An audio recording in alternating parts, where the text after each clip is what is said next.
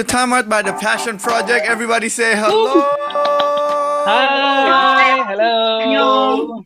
We are back Hi. with another episode, and I think this will be the last episode of season four. Is that correct, um, Lev? Halo, Oke, masih gua salah. Wow, that's not a good start, Kita masih everybody. ada jadwal rekaman. Fish, But- tolong. Uh, no, I know. I'm, so out of this right now. I don't know. I'm so sorry. But uh, pada hari ini, I just want to say welcome to all of you passion people who have been listening to our podcast for a while. Just want to again take our time untuk berterima kasih. Thank you ya um, that you guys keep listening and you guys are still here with us. Season 4. Udah season keempat, guys. It's a long season. Pas kita mulai again sekali lagi kita bahkan gak kira loh kita bakal go past 3 episodes. Now we have like almost 30 episodes, right? It's crazy. But today we are back, you know, we are back. The passion team is here with, with me, Fish, and Levina. But pada hari ini Hai. kita kedatangan, waduh, kalau bisa bilang hari ini saya cukup nervous karena kita kedatangan um, orang-orang luar biasa. Kalau di Indonesia ini kita ada sebutan mereka ini adalah pahlawan tanpa tanda jasa. Oleh karena itu saya ingin undang um, Mister, kakak, abang, om atau apa nih Mister ya? aja kayak Mister. kayak bapak ibu guru kan. Ini kan hari ini Oke. plotnya kan The teachers ya, the teachers. Oke, Iya, Mr. aku- Pelipus and Miss Donna. What do you guys say hi to the Hi podcast? everyone. Hi. Woo. Wah, terus terang saya ingin bilang sekali lagi Bapak Ibu terima kasih udah kasih kita waktu. Ini kan hari Sabtu ya, ini mesti hari libur. Tadi pas saya sempat ngomong sama Mr. Pelipus sebelum kita mulai katanya, iya memang kita guru zaman now, guru milenial ini kayaknya pekerja itu 24 kali 7 gitu ya. Udah kayak full timer gitu.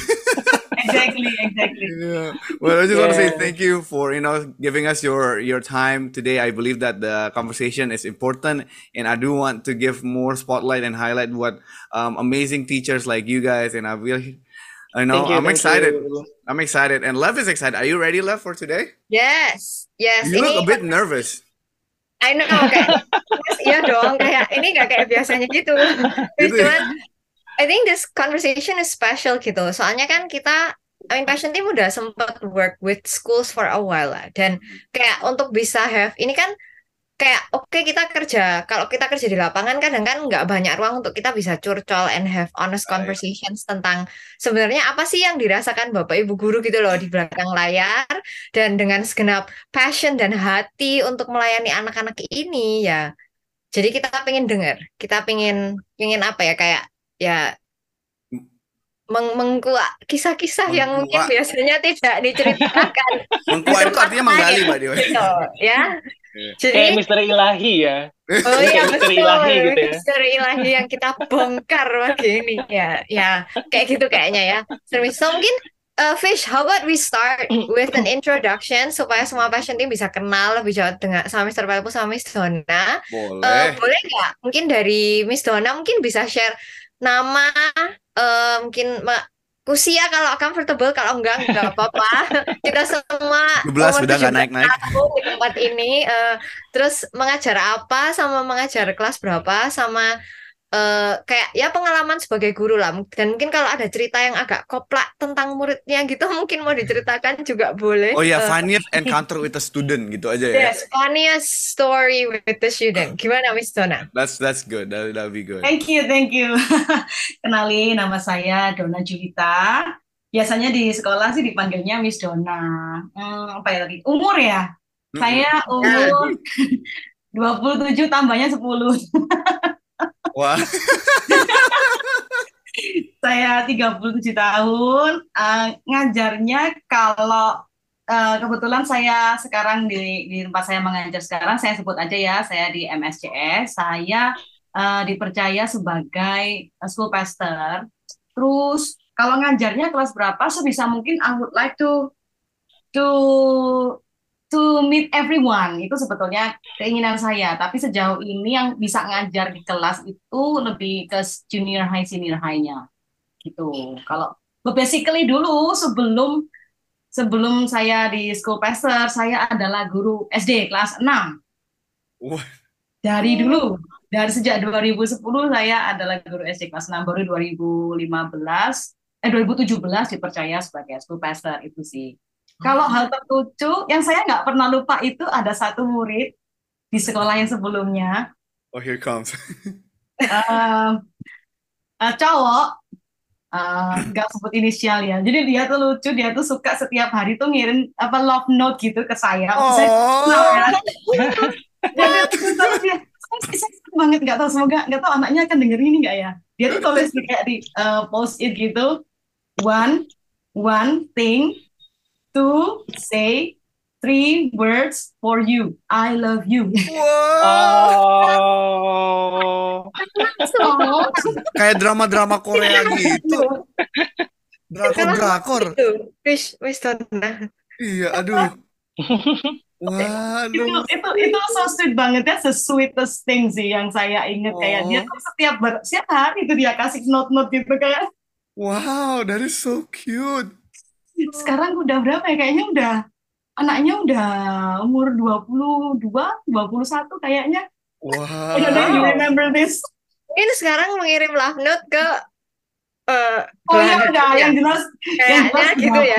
ini sekarang tapi maksudnya itu kayak oh uh, that makes me feel like being a teacher is someone so special because you can have someone's heart at that uh, di tahun ajaran itu kamu itu bisa bisa punya hatinya seorang anak gitu loh tanpa kamu minta. Kayak dia tuh bisa willingly give to you. Itu so beautiful and so apa ya kayak uh, berebus milih berebus milih in, in bahasa Ya, Brebes Willy. Kayak terharu banget gitu gitu oh. Ya. Wis ya mengharukan ya ya ya. kan itu sih. Kalau kenakalan anak-anak sih ya selalu. Tapi itu Ini ketawanya Mr. Pelibusnya ini keras langsung. Iya, kok apa ketawanya ada gitu ada hidden meaning gitu kayaknya. Langsung merasakan. Oh ya. karena ngajar senior high ya gitu kan Iya betul betul betul betul. Sama-sama tahu ya Miss ya. Kalau kenalan dari saya itu aja that's all about me. Oh, thank you Miss. Donna. It's an honor untuk dapat ada Miss Donna boleh join kita eh, siang ini di rekaman ini. Eh, dan ya kayak itu so sweet banget sih. Hmm. Eh, kalau Mr. Pelipus mungkin boleh share a little bit of your story to us. Oke, so um, once again thank you so much buat uh, Passion uh, Project sudah invite gitu. Um, yang biasanya cu- cuma nonton gitu kan, terus akhirnya sekarang nongol di sini ya. Waduh. Kayak kayak kayak bangga gitu loh, kayak bangga gitu kayak. hmm. Oke, so uh, my name is nama namaku Pelipus. Um, apalagi ya tadi ya, ini saking terlalu seriusnya mendengarkan sua- uh, ceritanya Miss Donna ini jadi kayak hmm, terkagum-kagum. Gitu. apa nih? Sama kelas berapa? Oke, so aku ngajar eh, mostly eh, apa senior high. Biasanya ngajar SMP, SMA. Sempat ngajar SMK juga, tapi sekarang lagi fokus di SMA seperti itu. Eh, and then usia usia 30 plus ya. Plusnya berapa? I don't Pokoknya plus-plus gitu lah, 30 plus plus. Mr. Pelipus tapi kelihatan sangat muda loh by the way if I can say. Iya, ya, betul, betul, betul. Yes, yes. Dan ini selalu menjadi perdebatan sih kalau ngomong-ngomong soal usia gitu kan, apalagi parents atau ketemu murid gitu dengan sok pede-pede sure gitu. Atau misalnya parents ketemu eh mau enroll ke sini ya? Eh, bukan. saya gurunya. Saya gurunya. Wah, itu sebuah sebuah ini pujian itu ya. Antara pujian tapi hmm, ya begitulah. Kita terima positif-positifnya aja. Eh, and then cerita lucu tadi waktu dengar Miss Donna cerita gitu kan tentang hal yang bukan lucu sih so sebenarnya kalau di di sekolah itu selalu ada yang spesial ya Miss Donna ya. Yang selalu berkesan setiap tahunnya. Tapi kalau misalnya eh, yes benar. But me personally itu ada my very early year mengajar. Masih dengan eh, idealismenya gitu kan. Terus Hmm. tiba-tiba ada anak satu anak dia di kelas 7 gitu. Eh, semua orang nganggap dia eh, agak-agak weird gitu ya aneh gitu ya. Tapi dia anak ini sangat konsisten dan sangat sa- dia sangat konsisten mengirimkan eh, origami shark. Wow. Di atas meja dengan tidak tahu Origami maksud tujuannya apa dan itu konsisten selama Ada Yes, hidden meaning gitu ya dan itu kayak konsisten selama Apa maksudnya origami hidden Indonesia? Nah, dan ini dan ini ini ini berlangsung selama tiga tahun di masa What? SMP karena kebetulan pas waktu di SMA lagi aku ngajar lagi dia sampai lulus gitu kan. Nah, jadi dia selalu mengirimkan shark di atas meja di kelas 7 dia mengirimkan satu shark yang kecil-kecil gitu kan. Terus waktu di kelas Baby 8 shark. yang gede. yes. Di SM di kelas 2 dia ngirim shark yang agak gede. Di kelas di eh, SMP kelas 3 dia ngirim shark dan ada oktopusnya gitu. Terus dia menceritakan ini anaknya, ini mamanya, ini gitu-gitu gitu. And then ini aku cuma cerita sama Mr. Pelipus ya. Oh, oke. Gitu. So, I feel so special gitu karena aku mendapatkan privilege untuk uh, mendengarkan satu sesuatu dari anak ini gitu. Even though it's just a story tapi uh, dia dengan special mengatakan this is for uh, I share this with Mr. Pelipus. Oke. Okay. So I feel special selama tiga tahun di awal mengajar. Biasanya kan kalau guru-guru baru awal ngajar itu kan dengan idealisme yang tinggi, dengan banyak yang mengagetkan gitu. Ini menjadi satu penghiburan gitu. So that's oh. really special for me. ininya sharknya di koleksi seberapa banyak? Yes, yes. Aku pokoknya aku punya kebiasaan itu adalah kalau misalnya ada anak-anak kasih barang, itu pasti akan kesimpan dalam satu kotak hitam yang aku bawa ke mana pun aku pergi. Dan sekarang ini tepat ada di bawah kasur.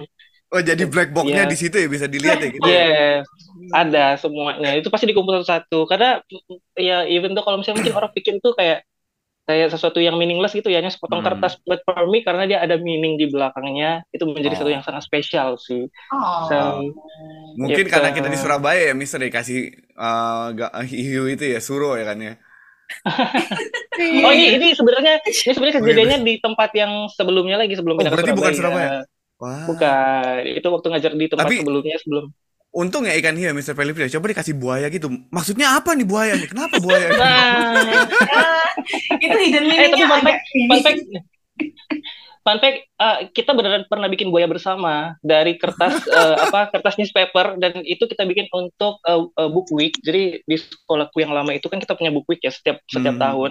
Dan kebetulan di tahun itu ada tema book week yang diambil dari Laskar Pelangi. Laskar Pelangi hmm. kalau nggak salah ya. Oh. Dan di dalam ceritanya itu kan ada ada buayanya gitu. Jadi dia berinisiatif besar gimana kalau kita bikin buaya gitu oke okay, oh. terus dia mengambil uh, newspaper terus di di di sedemikian rupa terus di wrap pakai uh, apa masking tape terus akhirnya jadi buaya gitu wow itu itu menurutku anak yang sangat talented walaupun secara mungkin secara dari depan tuh nggak kelihatan seperti ada yang spesial dengan anak kita tapi wow. dia sangat talented dan sangat punya hati yang sangat besar sih wow. gitu so selalu teringat dan terngiang-ngiang nih anak ini Man, oh. wow. Oh, cerita-ceritanya so sweet, man. Penasaran wish... sama koleksi yeah. koleksi sharknya. Mungkin kita bisa yeah. minta Mr. Pelipus kasih lihat di akhir nanti.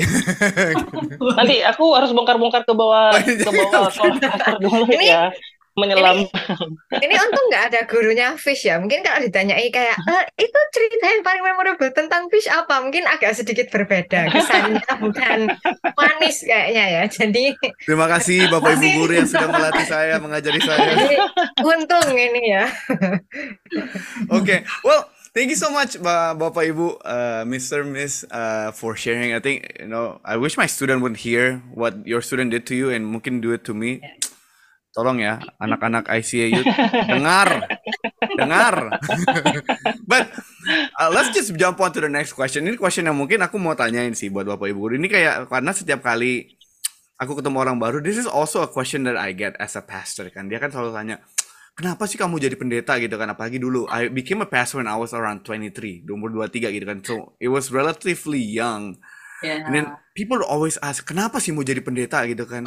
Nah, I I have a feeling pekerjaan seperti bapak ibu guru dan pendeta ini actually agak mirip ya di mana mungkin yeah. di ya. luar sana kita tahu kan ada mungkin perkataan atau stigma yang dikatakan bahwa mungkin kayak sebagai guru sebagai pendeta we're not really in it you know to make let's say kayak mm-hmm. to make money to apa ini kan so I yes. wanna ask you guys this question sebagai guru-guru pahlawan tanpa tanda jasa gitu kan. kok bisa sih akhirnya itu memilih untuk menjadi seorang guru kenapa tiba-tiba oh did you guys wake up and say oke okay, aku mau cita-citaku akan jadi seorang guru mengajari bangsa pahlawan tanpa tanda jasa. Why did you guys why did you guys decide to become a teacher? And senang nggak sih jadi guru? Ataukah ada penyesalan-penyesalan di mana mungkin uh. merasa oh langsung dalam. Oh. waduh waduh mukanya langsung. Ada nggak merasa bahwa ini keputusan yang salah oke, okay. yang mana deh mulai? Mr. Pelipus dulu, dulu deh. dulu deh. Mr. Pelipus dulu. Aduh, ini kayaknya saya harus buka kitab kejadian pasal 1 ayat 1 dulu nih oh, pada mulanya. Pada mulanya. Gas. In the beginning. Waduh. In the beginning. Jadi ingat In the Jadi ingat beginning. itu iya bener in the beginning. Wah ini guru-guru milenial semua nih. Kagak kelar-kelar Ini ini kalau in the gaul dari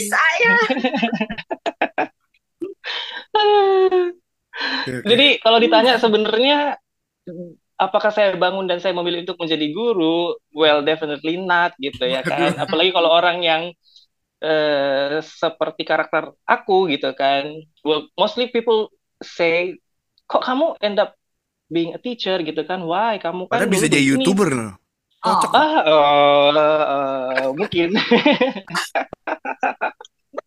Tapi ya benar, maksudnya orang sampai hari itu mempertanyakan why, kenapa kamu masih karena people will always see from my appearance gitu kan dan my character dan and they, they say you're not suitable to be a teacher gitu kan. Mm-mm. Itu sangat menyakitkan for me personally. Ya karena kan orang judge itu ya nggak salah juga sih kan kebiasaan society ya, judge-nya itu based on what they see gitu kan.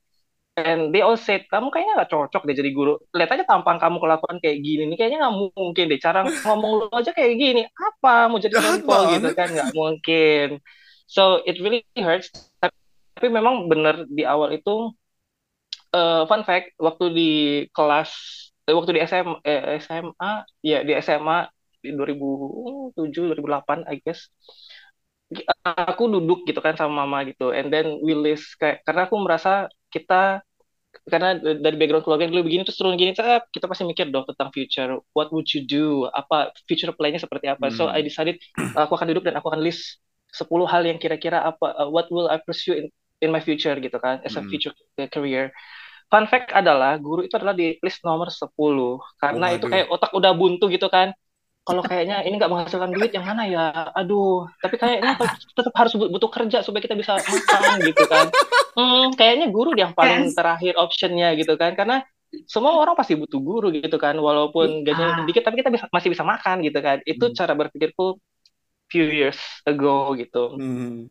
dan ya seperti yang ada di dalam list itu 10 10 itu aku kerjakan dari list paling atas gitu kan Eh, list nomor satu nggak jadi list nomor dua list nomor dua nggak jadi long story short akhirnya ternyata sembilan list 10. yang aku sembilan list yang aku kerjakan itu dengan segala upaya dengan background financial yang tidak oke dan segala-galanya itu dengan struggle yang begitu banyak gitu I end up em, menjadi seorang guru gitu. Nah, fun fact-nya lagi adalah waktu itu sebenarnya di 2009 aku kan sudah dapat satu pekerjaan yang cukup aku banget gitu kan Hmm. dengan mulut. Jadi back then my first my first job itu adalah sebagai seorang eh, local radio announcer gitu. Jadi itu tiga setengah tahun Oh, dan wow. cukup settle gitu dan cukup menghasilkan karena memang aku cukup giat untuk mencari-cari sponsor dan lain sebagainya gitu. So it really builds up my car- career and then eh, sudah punya fanbase, sudah punya pokoknya semua semua udah oke lah gitu kan. And then tiba-tiba datang tawaran, eh lu mau nggak ke Jakarta? Ah, ke Jakarta ngapain? Ini ada scholarship nih, biar kamu. Jadi dulu alasannya kenapa aku memilih scholarship itu adalah karena I think it will be an opportunity for me to uh, expand myself gitu kan. Mhm. Ke Jakarta nih, di ibu kota gitu kan. Iming-imingnya kan pasti gitu ya. Ke Monas gitu. Iya gitu. Wah sampai tahun keempat di Jakarta aku baru tahun terakhir baru ke Monas gitu kan lucu banget. Nah dari situ dari situ and then I decided okay I will live this life yang sudah comfort zone banget gitu kan dengan pelayanan oke eh, duit oke segala, segala macam oke gitu and I decided to eh, ikut nih karena di dalam kepala adalah oke I will expand myself more gitu kan eh ternyata keguruan Oke, it's okay, scholarship gitu kan, scholarship full gitu, oke belajar. Aduh, belajarnya begini, hmm, I don't know what is this.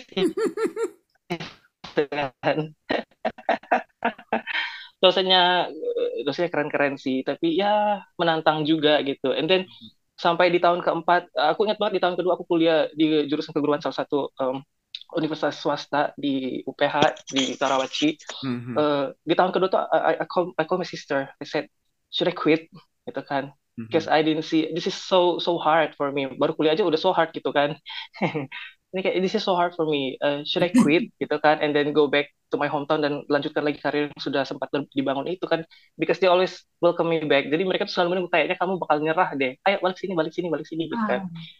Jadi di tahun kedua tuh aku bener-bener nangis. Because I think it's so hard.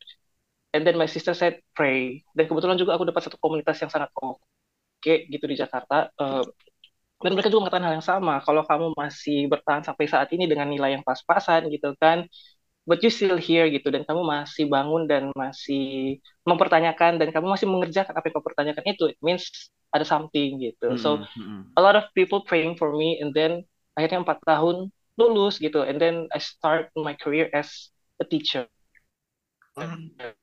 Gitu. So itu awal mulanya aku ter, ter, ter, ter- tercemplung dalam dunia keguruan gitu and then apakah aku menikmati uh, to be honest ya untuk seseorang yang tercemplung gitu ya di dalam mm, dunia yang sebenarnya kita tidak aku bisa bilang aku tidak memperhitungkan ini kan itu in my bottom list gitu Mhm. so ini tidak aku perhitungkan karena aku hanya menganggap oke I will ini adalah jalan terakhirku untuk bisa bertahan hidup untuk cari, cari nafkah gitu kan.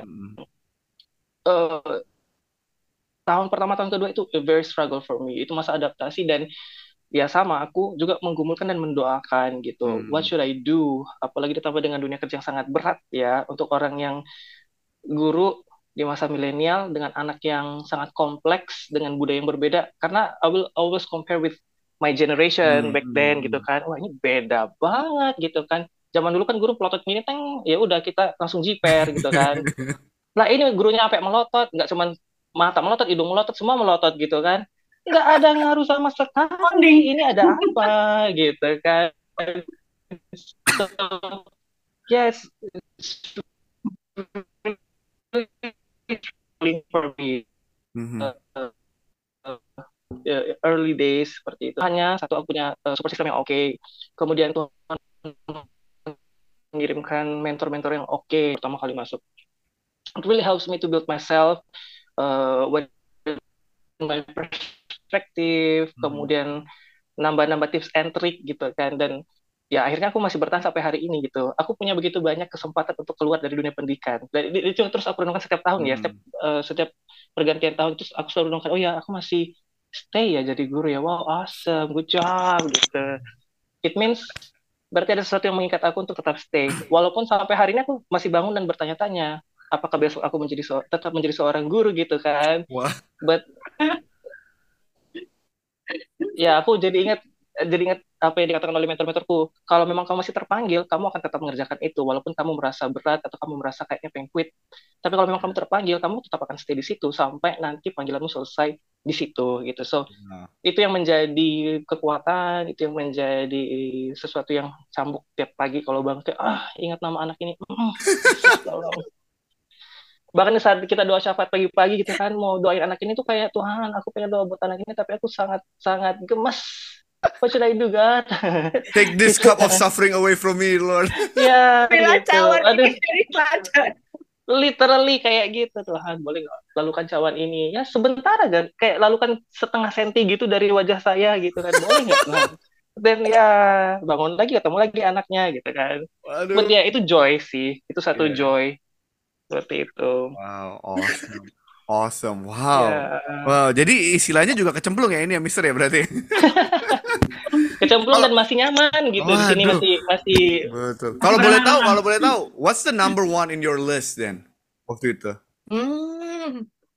menariknya jadi ini mm, mm, ya ini karena pengaruh keluarga ya satu Iya. karena pas waktu itu keluarga lagi struggle gitu kan Hmm. ya adalah uh, family issues waktu itu dan keluarga keluarga besar itu kan latar belakangnya kalau nggak di dunia kesehatan PNS, Oh. ASN gitu kan terus Nah. polisi tentara kalau polisi tentara kan badan badan cukring kayak gini nggak mungkin masuk lah ya baru masuk kayak oh, rebah gitu kan udah pasti kayaknya hmm, kenapa nggak masuk ke dunia kesehatan gitu dokter atau Oh, apa gitu oke. and then sempat juga kepikiran untuk masuk ke eh, seni gitu eh, desain dan arsitek gitu tapi Mm-mm. keluarga bilang aduh kayaknya kita nggak sanggup deh enrollmentnya aja nggak bisa apalagi ntar beli pulpennya beli meja mejanya segala macam aduh kita sudahlah Wow, okay, okay, gitu. wow.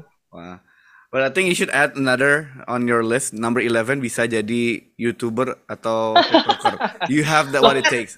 I believe it. itu itu mm, belum siap dengan netizen sih lebih Oh, oke. tepatnya Awesome.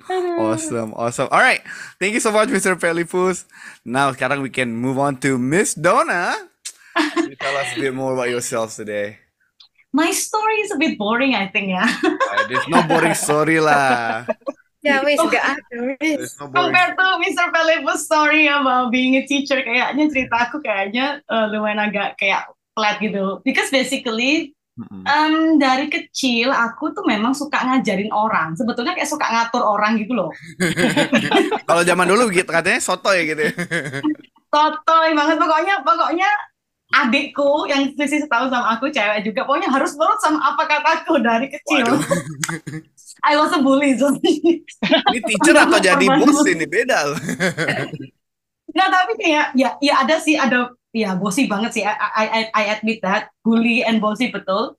Um, tapi kayak dealing with eh, pelajaran gitu ya itu aku dari kecil suka ngajarin orang kayak Hmm. adikku itu adalah subjek objek yang Kunci percobaan. Ya, kalau bilang ob- objek kayaknya ke orang kok di objek adalah subjek percobaanku yang selalu setiap kali kayak ada tugas, ada PR, ada apa gitu, mesti aku yang kayak eh, aku punya ekspektasi gitu, so aku ngajarin dia gitu dari kecil. Mungkin karena anak perempuan ya. But then as I grow up itu hmm, nggak pernah kepikir kayak profesi jadi guru nggak nggak kalau waktu waktu uh, umur umur SMA gitu nggak tapi aku mulai ngelesin itu dari kelas 2 SMP jadi kelas Wow. 2 SMP aku ngelesin adik kelasku Oh wow. gitu so memang udah ngajar tuh udah berdarah daging gitu Dibelek langsung darahnya darah guru gitu ya. gitu ya. dibilang bukan darah biru tapi darah guru gitu Darah guru. Uh, terus kayak tapi waktu uh, kuliah, kayak aku suka banget di di art and craft. Jadi kuliah, ya puji Tuhan Tuhan bukakan jalan, which is a miracle for me untuk bisa kuliah. Uh, aku kuliah arsitektur, Tuh. eh, nggak nyambung ya. Aku kuliahnya arsitektur dengan ya dengan semuanya kasih karunia Tuhan. Tapi lucunya di tengah-tengah aku kuliah itu aku tahu aku nggak akan jadi arsitek. Tuh. but I finish it kayak tenang tenang saya saya Oh, oke oke. Kuliahnya saya selesaikan nggak kayak ditinggal gitu aja nggak kayak tapi kayak semakin gini kayaknya I'm not interested in projects Hmm. maksudnya in proyek kayak bangun-bangun gitu nggak tertarik kayaknya dealing sama bangunan dealing sama bahan-bahan kayaknya aku suka gambar suka desain tapi kayaknya kalau dealing sama pembangunan kayak physically-nya dealing sama orang-orang di proyek kayaknya aku nggak deh nggak Hmm. I'm not into it gitu loh terus kayak eh, waktu itu nggak tahu ya kayak di masa-masa aku kuliah itu katanya dosenku sih itu katanya kayak arsitektur itu lagi lesu gitu kalau Hmm. kamu mau mau sukses kamu harus keluar dari Jawa mau bangun karir di Kalimantan dan sebagainya heh gitu. Saya anak rumah gitu. Dan kayak aduh pak ngeri banget gitu. Jadi kayak oh mm, kayaknya ah, iya bener juga ya. Tapi kayak lebih kepada amat into kayak proyek-proyek itu enggak sih. Jadi saya salut sama perempuan-perempuan yang ada di proyek-proyek gitu. Tapi kalau ditanyain kalau eh, kuliahnya arsitektur itu satu satu detik pun aku nggak pernah nyesal Hmm. satu hal pun itu nggak ada yang sia-sia menurutku Hmm. karena yang dibangun itu ketika aku kuliah itu bukan cuman skillnya tapi the way of thinking kayak Hmm. analyzing kenapa kok lahan itu kayak gini kayak gini air matanya dari mana curah hujannya kayak gimana jenis tanahnya apa terus uh, uh, society-nya lingkungannya kayak apa kebutuhannya apa jadi belajar menganal- menganalisa uh, situasi dan kondisi terus cari solusi kayak gitu membangun berdasarkan custom jadi membangun itu custom dan terus aku yang aku sangat sangat uh, apa namanya bersyukur aku kuliah arsitektur itu adalah aku belajar bertanggung jawab dengan setiap garis yang aku buat. Wow. Oh. Karena satu garis ini bisa jadi dinding, bisa jadi jendela, bisa jadi pintu, bisa jadi apa aja gitu. Kalau kita salah garis gitu. Jadi kayak di situ aku belajar karena aku teman-temanku udah mulai computerized tapi aku masih manual gitu guys. Old school, old school. Old school. Jangan gede gitu. Jadi kalau salah kan dosen-dosen tuh tahu lah ya dosen-dosen tuh killer kan. Dia nggak kira-kira kan kalau yang teman-teman yang pakai pak udah pakai computerized kan dicoret cret cret wah tinggal bikin lagi kan tinggal print. Aku menangis kan kalau aku menangis. begitu dicoret itu nangis. Harus gambar lagi. Nah itu kayak kayak dari sense of responsibility yang kayak gitu. Kayak aku harus hati-hati beneran. Harus hati-hati lebih daripada teman-temanku yang pakai computerized. Hmm. Uh, basically bukan karena aku bisa beli semua semuanya kalau yang manual tuh disediain sama sekolah intinya gitu. Disediain sama kampus tapi kalau yang computerized kamu mesti sediakan gadgetmu sendiri supaya mumpuni dan sebagainya gitulah jadi aku makanya ngambil yang provided by university ya intinya kayak gitu dari situ aku belajar bertanggung jawab nah itu ketika kuliah lanjut ngelesi, selalu ngelesi. Dari SMP, konsisten loh, sampai kuliah. Panjang ceritanya, nanti ada sinetron di tengah-tengahnya dan sebagainya, pokoknya. Tapi intinya adalah selesai kuliah itu, uh, lama guys, intinya kuliah saya lama, karena ada sinetron di tengah-tengah tadi. Tapi ketika lulus kuliah tuh saya udah memutuskan, saya akan ngajar, gitu. Hmm. Terus kayak ngajar, kayak pengen banget ngajar eh, oh basically juga karena saya dari SMA pelayanannya udah di ini ya di teenagers, teenagers and youth. Oh. Jadi kayak memang passionnya itu udah ke anak-anak teenagers gitu. Next gen nih berarti ya. Ah, ah, waktu itu zamannya masih namanya remasa. Remasa. Wah kelihatan ya, zamannya kelihatan ya umurnya dari situ ya. Remaja melayani Allah dan sesama. Jadi mana ya dari, dari zaman gitu, terus akhirnya kayak oh, the heart uh, untuk anak-anak muda tuh betul-betul kayak wah apa ya anak-anak muda ini butuh butuh dididik. Nah kayak gitu. Jadi kayak kalau kalau di sekolah di rumah mereka nggak dapatkan nilai-nilai takut akan Tuhan, nggak dapat Hmm. values of life kayak mereka mau jadi apa, mereka nggak punya vision. Sekolah yang punya tanggung jawab besar. That's why visi hidup saya adalah mencerdaskan kehidupan bangsa. Wah. So itu sih. Jadi kayak dari memang dari dulu sangat-sangat uh, into into educating young people dari dulu. Ya. Mengapa memilih mengapa memilih anak-anak teenagers? Karena masa-masa kayak masa-masa SD itu anak masih polos ya, nggak apa sih kayak nggak terlalu struggle gimana gimana. Hmm. Kalau yang udah SMA, semua-semua value-nya udah terbentuk. Kayak akhirnya kayak mikir-mikir ya ya ketika aku di usia-usia SD akhir sama SMP itulah aku tuh questioning of life. Banyak banget kayak why like this? Kenapa kayak gini? Struggle dengan teman-teman struggle dengan society. Itu mulainya akhir-akhir SD sampai SMP kayak gitu. Makanya kayak Tuhan kalau Tuhan kasih kesempatan aku pengen banget deh ngajar anak-anak di pre-teenager atau teenager gitu. Terus kayak Tuhan bukakan jalan.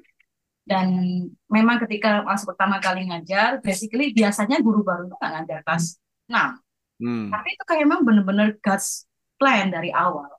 Eh, aku harus assist satu guru yang dia ada eh, history eh, sesuatu dengan kandungannya sehingga sangat perlu di assist because guru ini kebetulan dia adalah seorang leader juga yang memegang posisi yang penting juga. Jadi aku harus assist dia dari situ dan aku bersyukur aku dari awal tuh punya mentor guru yang sangat luar biasa kayak gitu. Jadi aku belajar banget dari beliau.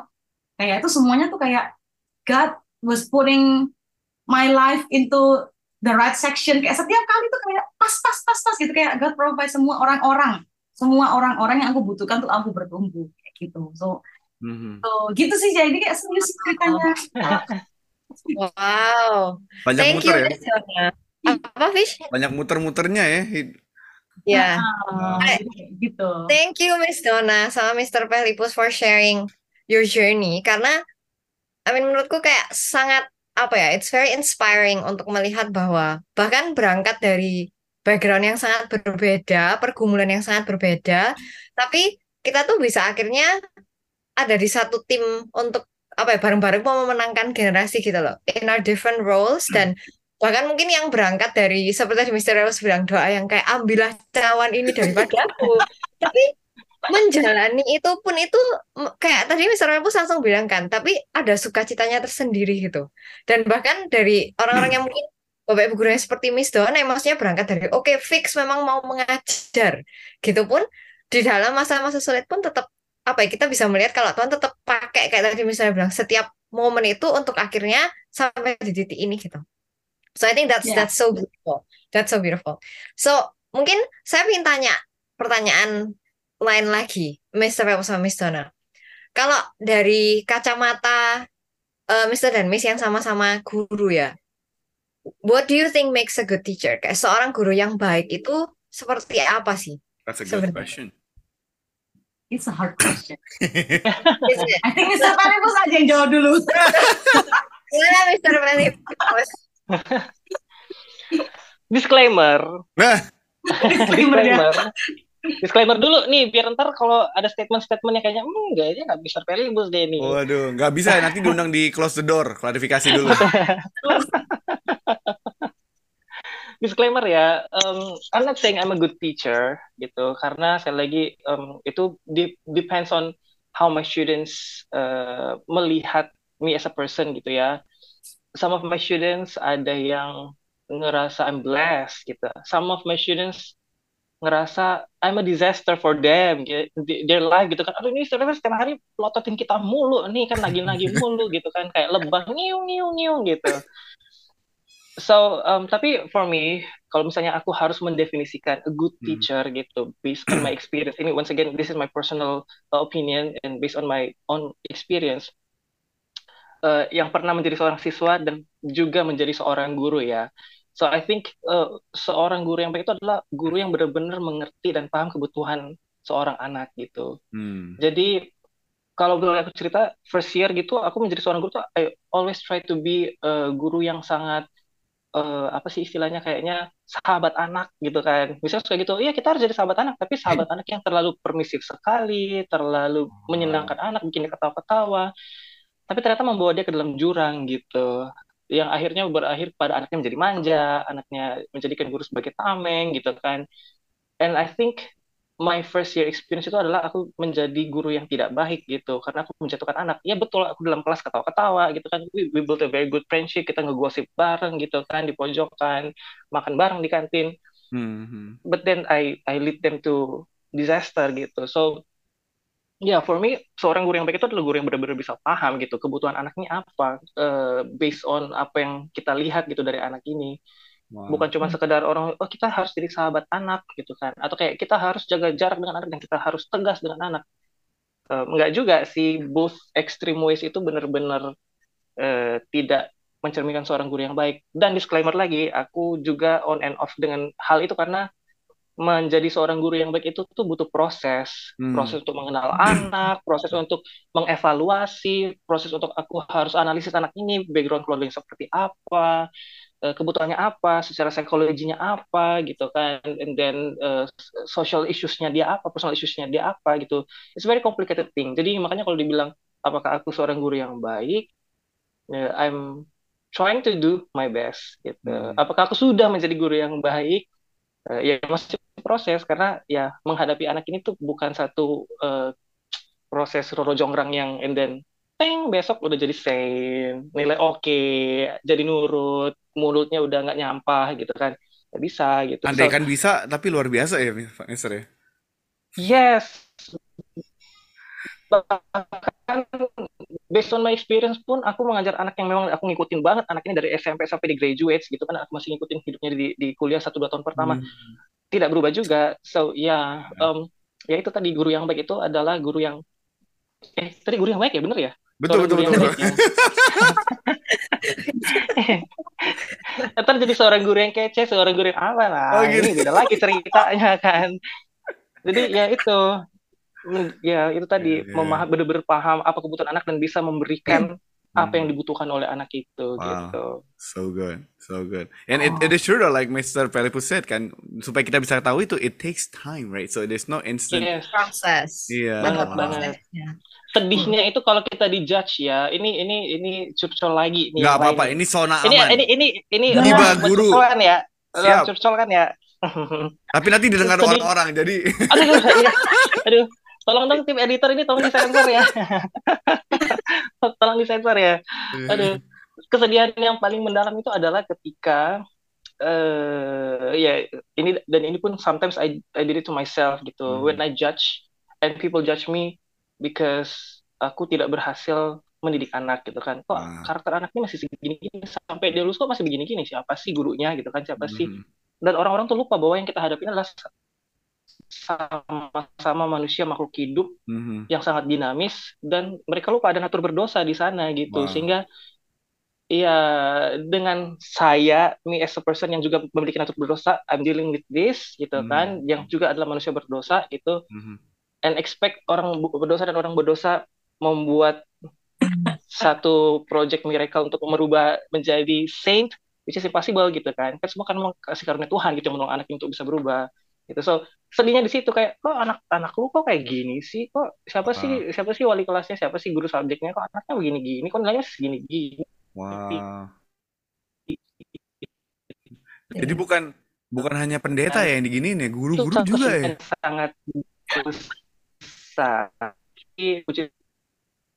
Ya. Iya, nggak cuma guru sih, nggak cuma guru, nggak cuma pendeta, pasti orang juga pernah ada di posisi itu Benar, gitu, benar. or siapa pun lah gitu yang bertanggung jawab atas sesuatu yang bawahnya dia. Kalau Hmm. judgement seperti itu kan menyakitkan gitu ya. So me personally kalau dibilang curhat itu adalah satu kesedihan terbesar buat detik ini.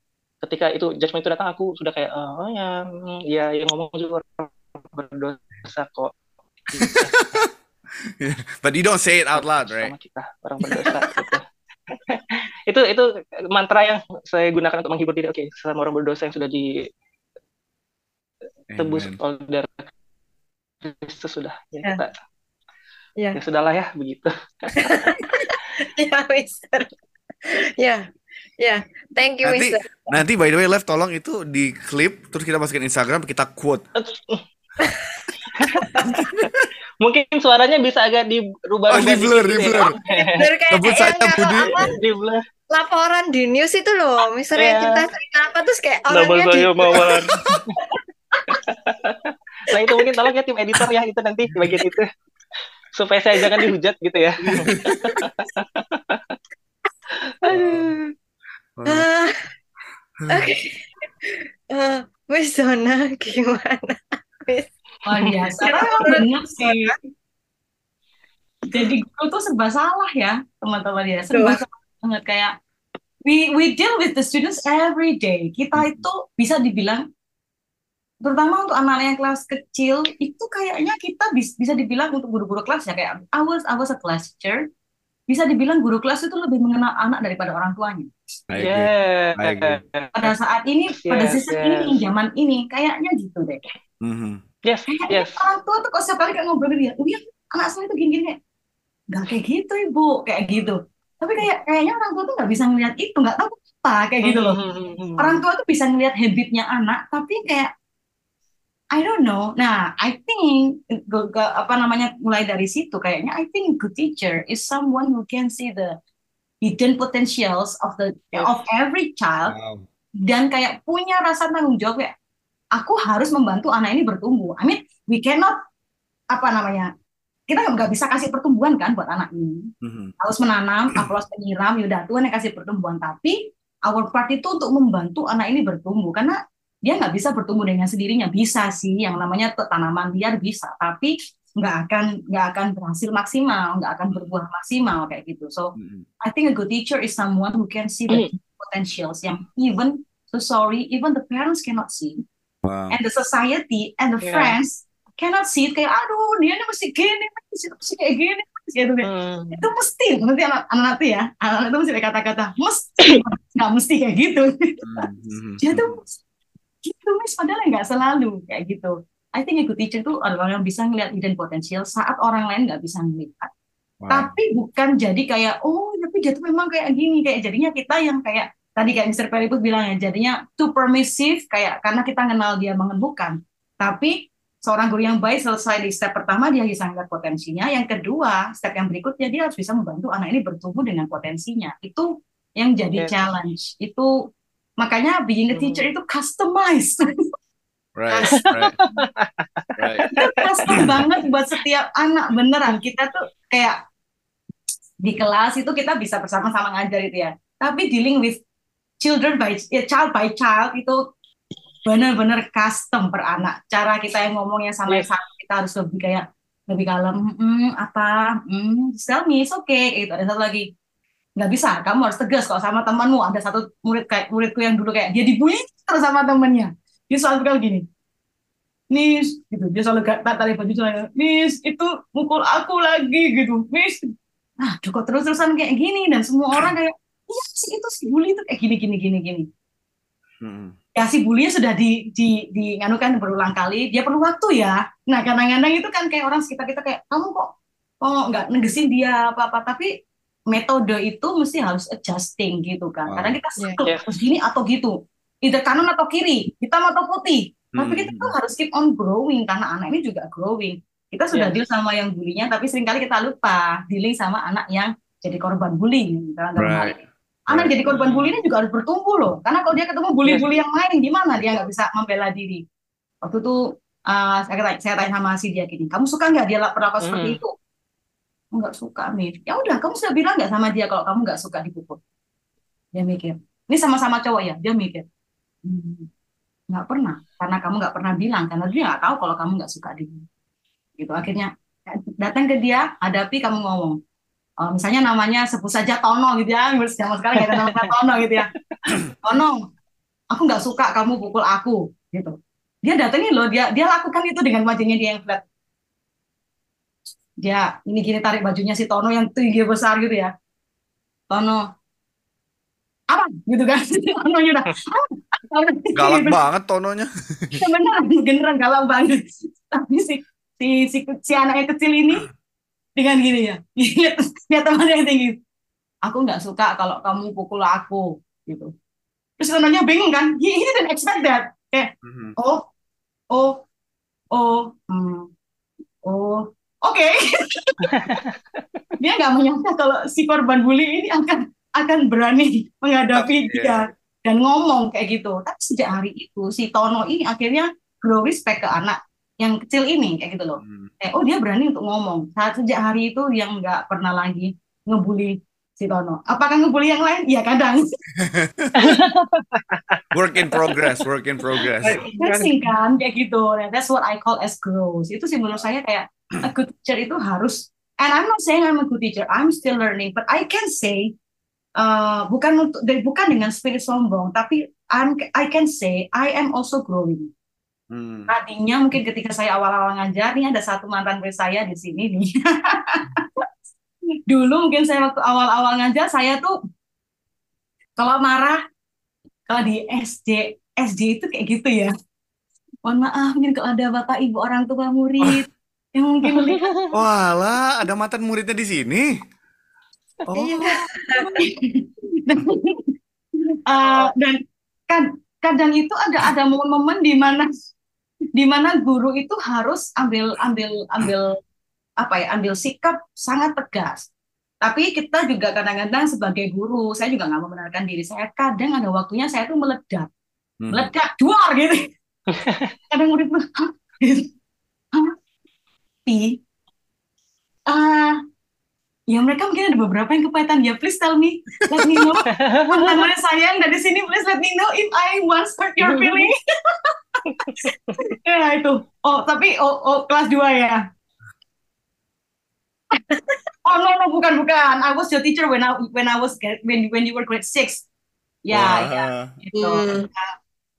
dan apa namanya di di poin-poin itu memang saya rasa ada waktunya guru juga mungkin melakukan sebuah kesalahan ya ketika dia ketika dia mungkin sebagai manusia itu yang namanya emosi kadang uh, tidak terkontrol. And we are Yes. growing. Itu yang I would like everybody to know that teachers also growing kayak gitu. Dan uh, I can say confidently bukan dengan spirit sombong tapi saya bisa mengatakan saya sekarang adalah guru yang jauh lebih baik dibandingkan saya 13 tahun yang lalu ketika saya ngajar pertama Hmm. kayak Wow. gitu. I'm not saying I'm a good teacher udah kayak udah bagus gitu enggak tapi I am a better teacher compared to me Wow. yes itu gitu sih I, wow, I, I love kayak buat semua passion people yang mendengarkan ya, bahkan kita tadi, saya yakin Kevin dan teman-teman passion team lain yang dengerin juga, we can see the humility in both, kayak maksudnya Mr. Pelku sama Miss Donna gitu. Kayak how much you emphasize kayak mau mengerti sudut pandang seorang anak, kayak melihat potensi itu semua kan butuh sebuah kerendahan hati yang sangat besar ya, apalagi dari seorang dewasa yang kita kayak anggapannya Mr. Pepu sama Miss Donna sudah lihat asam garam yang jauh daripada anak-anak. Tapi both of you terus menekankan kalau kita mau lihat anak ini dari sudut pandangnya mereka, mengasihi mereka di sana, dan kayak maksudnya melihat potensi di titik itu. Mhm. And and I think the fact that you keep saying kita ini belum Oke, one, saya percaya kalau uh, Mr. Rapus dan Miss Donna, you're both wonderful teachers. Oke, kayak kayak I'm sure Fish juga agree dari dengar sharingnya Mr. Rapus dan Miss Donna, kita bisa lihat hatinya Mr. Miss buat anak-anak gitu. But I think it's so humbling, so humbling untuk untuk lihat Miss Donna sama Mr. Pelpus terus bilang kayak kita ini masih berproses gitu loh. Kita masih open untuk becoming better and better dan kita mau grow sama anak-anak kita. So thank you for sharing that. Kayak I feel itu inspiring sekali buat kita denger. Wow. Yeah. Puji Praise God, Tuhan. Really, really. Now I get to see kayak dulu guru-guruku tuh kalau ngajarin aku yang what went through their mind itu gimana. Aku kayak mungkin abis ini aku mesti Saya message, juga, mesti message guru-guruku bilang, Pak, Ibu, mohon maaf kasih Bapak mohon maaf. mengajar saya. Saya mohon maaf. Mohon maaf, saya menyusahkan zaman dulu. But I think, yeah, like Lev said, I think it's such a cool thing for us to hear it from you guys. And I do believe that a lot of our passion people also are listening to this. Now they get to see what's happening behind the, the their teacher's mind gitu kan. Which I'm gonna ask one last question for this episode. And ini was not in the note that Lev sent to you guys as well, right? But tadi karena kita sempat ngomongin tentang bagaimana peranan orang tua yang kadang mungkin eh, sebagai teacher nih kita apa ya ada sedikit curhatan di mana kita sering kali ditanya dan sering kali they expect us to change their kids gitu kan. Yes. You know, pakai. Iya pakai magic man- mantra atau apa gitu gitu kan. If you can say one thing to the parents in regards of kayak mungkin is sesuatu yang you want to talk about about uh, being a teacher and bagaimana you know there are things that it's hard to be a teacher and you can Yeah. say it now to the parents. What would you say it now? And by the way, ya namanya nanti akan kita samarkan ketika kita mainkan panggil saja Bunga dan Melati gitu kan. Dan Dan Budi dan Bunga Budi. dan Budi. Dan Budi. What is that one thing that you can we want to tell to the parents if you can talk to them heart to Good. heart? Mhm. Ini siapa dulu nih? Mister. Dipikir Sana, dulu nggak apa-apa, dipikir dulu nggak apa-apa. Ini will be last question for this episode. After that, I'm gonna wrap it up and we can continue on later. Yeah. Well, aku dulu boleh ya. Boleh Uh, karena masih I mikir always- karena ini nanti ke parents ya jadi mesti mikir. This is this is one thing that I always say to parents setiap kali kalau ketemu. Biasanya kan kita punya sistem one on one with parents gitu ya, dan itu tidak selamanya di masa kita pembagian rapot, entah di lewat WhatsApp atau telepon gitu kan kita sering calling calling gitu ya, atau WhatsAppan WhatsAppan gitu dengan parents. Em, aku selalu menekankan kepada parents bahwa uh, we are not the only one who taking responsibility Hmm. uh, about this wonderful soul gitu. Mhm. Tuh, uh, we're doing our part. Ketika bapak ibu menitipkan anaknya ke sekolah, we, we're doing our parts Mhm. gitu. Uh, Sometimes parents uh, lupa kalau ternyata mereka tuh adalah orang tua mereka gitu. Uh, sebelnya adalah gini, misal anak saya ini main game sampai jam 4 subuh, marahin dong gitu kan. As simple as that. Ah, tunggu, anak ibu main game di rumah ibu kan ya, bukan di ruangan kelas saya ya. Gitu. Mister anak saya ini loh, kalau jajan itu loh, jajannya begini-gini, lihat itu badannya Mister. Um, yang ngasih uang jajan siapa ya? gitu kan it's not me yang yang akan mengatur uang jajan anak ibu sehingga anak ibu uh, tidak berolahraga dan ya we still doing our parts untuk remind mereka gitu. But then we're not the only one who taking responsibility untuk itu. Ibu menitipkan berarti ibu mem- memberikan kepercayaan untuk kami bisa membantu gitu. Bapak ibu memberikan tuh untuk bisa bantu gitu. Tapi sometimes juga memang parents itu struggle gitu. Uh, Hmm. dan parents they have no clue gitu. Dan kita yang punya knowledge itu kita sharing ke parents. But sometimes parents feel like kamu siapa kok ngajak Hmm. aku gitu kan nah Hmm. ini ini curhatan hati saya sebagai seorang guru dan sebagai Right. seorang yang ini ya so um, I mean tidak ada yang lebih pintar dan tidak ada yang lebih bodoh gitu kan tidak ada yang hanya sepihak bertanggung jawab because I pay you no ini Hmm. adalah co-partnering yang aku tahu apakah ini akan menjadi satu offensive satu statement yang offensive but then parents need to know dan aku selalu menyampaikan langsung terus terang di depan Hmm. parents gitu. Bapak ibu mohon maaf. Karena aku memang tipe ke orang yang seperti ini ya kalau ngomong ke parents maaf bapak ibu ya menurut saya begini ya. Hmm. jadi langsung statement ke orang tua bahwa kita adalah co-partners. So apa pun informasi yang ada dari rumah saya perlu tahu untuk saya bisa membantu di sekolah. Apa ya informasi yang saya tahu di sekolah I will share to you. Hmm. and hopefully you can use that information to kita melanjut seperti itu ya tapi karena biasanya itu ter, ter- kita ter apa mentoknya itu karena satu mungkin ya apa yang orang lihat di depan mata gitu ya kan kamu siapa aku siapa kita experience-nya beda kita statusnya berbeda dan lain sebagainya itu sangat mendidikan buat for me personally gitu Hmm. Hmm. tapi tingkat ada beberapa yang juga sangat paham gitu dan mengerjakan hasil- hasilnya ada terlihat Hmm. gitu walaupun mungkin tidak terlihat langsung 3-4 tahun dari sekarang tapi afterwards satu pekerjaan yang konsisten kita kerjakan bersama-sama itu pasti akan membuahkan hasil. Investment yang kita lakukan itu akan berhasil di masa yang akan datang seperti itu. So mm, itu suara hati saya dan suara hati hopefully most uh, all teachers around the- siapa yang mendengar ini gitu. Saya rasa aku rasa ini adalah satu satu hal yang sama yang dirasakan oleh guru-guru yang lain. Yang bikin kita exhausted itu adalah karena kita berjuang sendiri ya kan? Kayak cinta se, se, se- sepihak gitu kan. Tangan. Bertemu sebelah tangan gitu kan yang berjuang, berjuang sendiri capek gitu karena tidak ada hasil. Tapi kalau sama-sama berjuang untuk satu goal yang sama gitu kan hmm, walaupun mungkin hasilnya tidak akan instan tapi pasti akan ada hasilnya gitu. Pasti akan berdampak seperti itu. So itu suara hati saya bapak ibu Wow. sekalian parents. Oh. I love you all parents no offense ya aku sangat menyayangi aku suka banget kalau ketemu sama parents kita ngobrol-ngobrol terus cerita-cerita eh tau nggak Mister di sini tuh ada ini loh ada diskon ini Oh, lu jadi dah gitu gitu. ya. kalau ketemu parents yang kayak itu kayak seneng banget gitu ya. Eh, lu Betulan. tahu nggak di sini tuh ada ada sel ini loh gitu. ya Oh, awesome. Ya. I love you parents. Love you so. Eh, aku loh apa? merasa Peter Pelipus juga apa ya menyuarakan curahan hati seorang youth leader dan Oh iya betul, saya setuju makanya dari saya ngangguk-ngangguk. Kan, Saya ngangguk-ngangguk terus. Exactly. Yeah. Dona loh ketawanya itu penuh makna arti. gitu Iya. sambil dengerin itu kayak bukan ketawa yang biasa gitu Aduh. Alright, Miss Zona, to end Because this it's episode. true. Yeah. Because it's true what Mr. Pelipus just said was now was totally totally true ya. Maksudnya Hmm. benar kayak kita selalu as teacher dan saya percaya setiap guru yang eh, bertumbuh itu juga selalu punya sudut pandang bahwa kita dan eh, teachers and parents and church are co-partnering. Hmm. Ya. Semuanya itu kayak supaya membuat apa namanya menolong anak kita itu bertumbuh. Ingat yang yang yang penting di sini itu adalah anak itu bertumbuh. Bahwa saya Right. itu harus kita highlight supaya anak kita itu bertumbuh. Nah, kadang jujur, kadang eh, eh, parents itu kadang lupa. Iya betul itu to raise a child, I totally agree. Eh, kadang parents itu lupa. Gak semuanya parents lupa, tapi terkadang parents lupa bahwa in order to help the students to grow, or the child to grow, Mhm. the adult, we have to grow first. Hmm.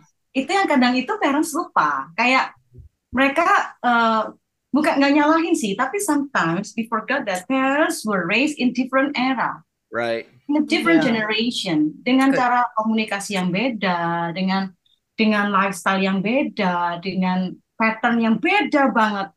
And uh, nggak nyalahin, kok, it's very normal kalau parents itu masih memakai um, mindset yang bagaimana dia dididik itu untuk apply kepada pendidikan anaknya. Itu normal banget, ya so human lah ya, masuk akal. But sometimes parents forget that the era has changed, the generation has changed, semuanya berubah. Kita sebagai orang dewasa pun harus belajar bertumbuh juga supaya kita bisa bisa uh, cope with the with the changes gitu loh. Karena Mhm. perubahan itu menuntun orang menuntut orang itu semua untuk berubah. Itu sih kayak menurut saya salah satu struggle terbesar adalah ketika orang tua itu tidak mau untuk belajar, bertumbuh.